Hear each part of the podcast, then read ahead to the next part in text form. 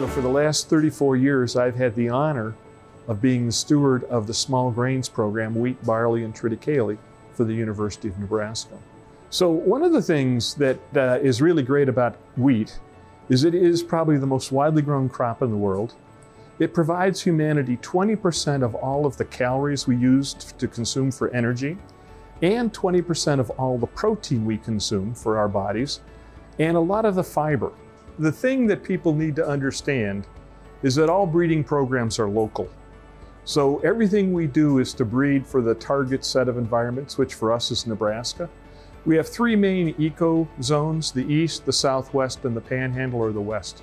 The crop wheat is not native to America. It's not native to the New World. It actually came out of the Middle East originally, but all of our wheats came in by the European explorers.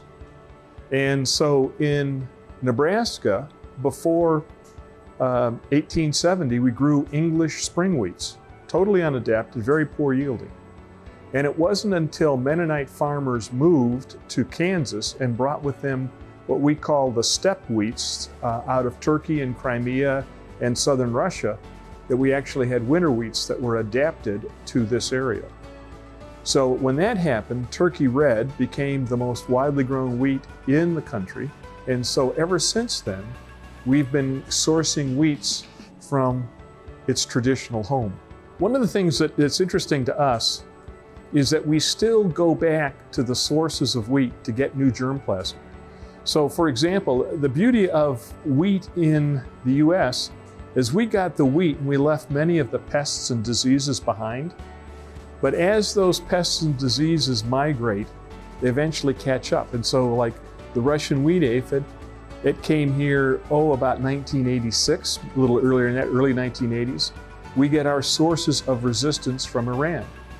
Uh, many of the races of stem rust and stripe rust and leaf rust are much more virulent in Africa and in Asia and in Europe than they are here. So we go back to those areas to get better sources of resistance to protect our crop against the diseases we have here, as well as to prepare for future diseases that may come. Now, with that, uh, and because it's an introduced crop here, we feel very strongly that we need to share back and make that sharing mutually. So we actually have had in the past a wheat from our program released in Turkey, another wheat released in South Africa. Currently we have one of our current wheats now being licensed in Turkey. And we also work very closely with the great international centers, CIMMYT, the International Center for Maize and Wheat Improvement, and ICARDA, the International Center for Agriculture in the Dry Areas, both of which have drought-tolerant wheats, disease-resistant wheats, heat-tolerant wheats. They work mainly with spring wheat, and we take a lot of our germplasm and put it in uh, their germplasm and put it into our germplasm and make it winter growth habit. And then because we have a much more severe winter than either Icarda or CIMMYT has for their germplasm, because they use Turkey, which is more like an Oklahoma winter, but their global mandate suggests that they should go further north. They use our program as a winter selection site to select for winter hardy materials that we then ship back to the International Center.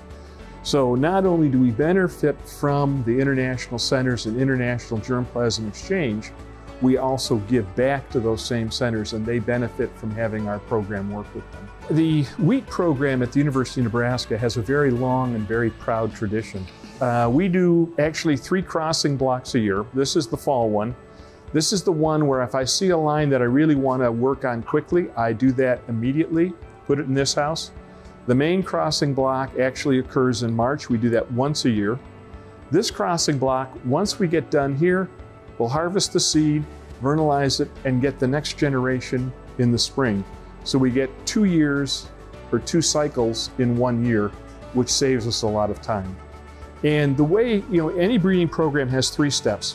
One is the first one is to make the cross, and that's where you think about all the things that could come out of the cross. The second one is to inbreed and select, and that's where you see which lines look very good. Uh, actually, you'll remember where you saw it in the field, whether the sun was shining, whether the wind was blowing, all of those types of things.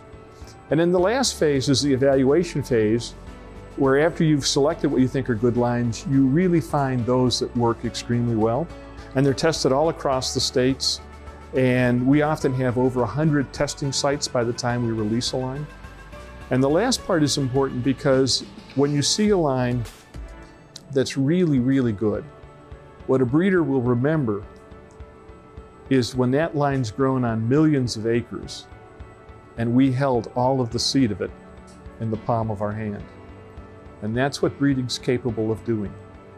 So when we share our germplasm, they use it as a parent and they create something better.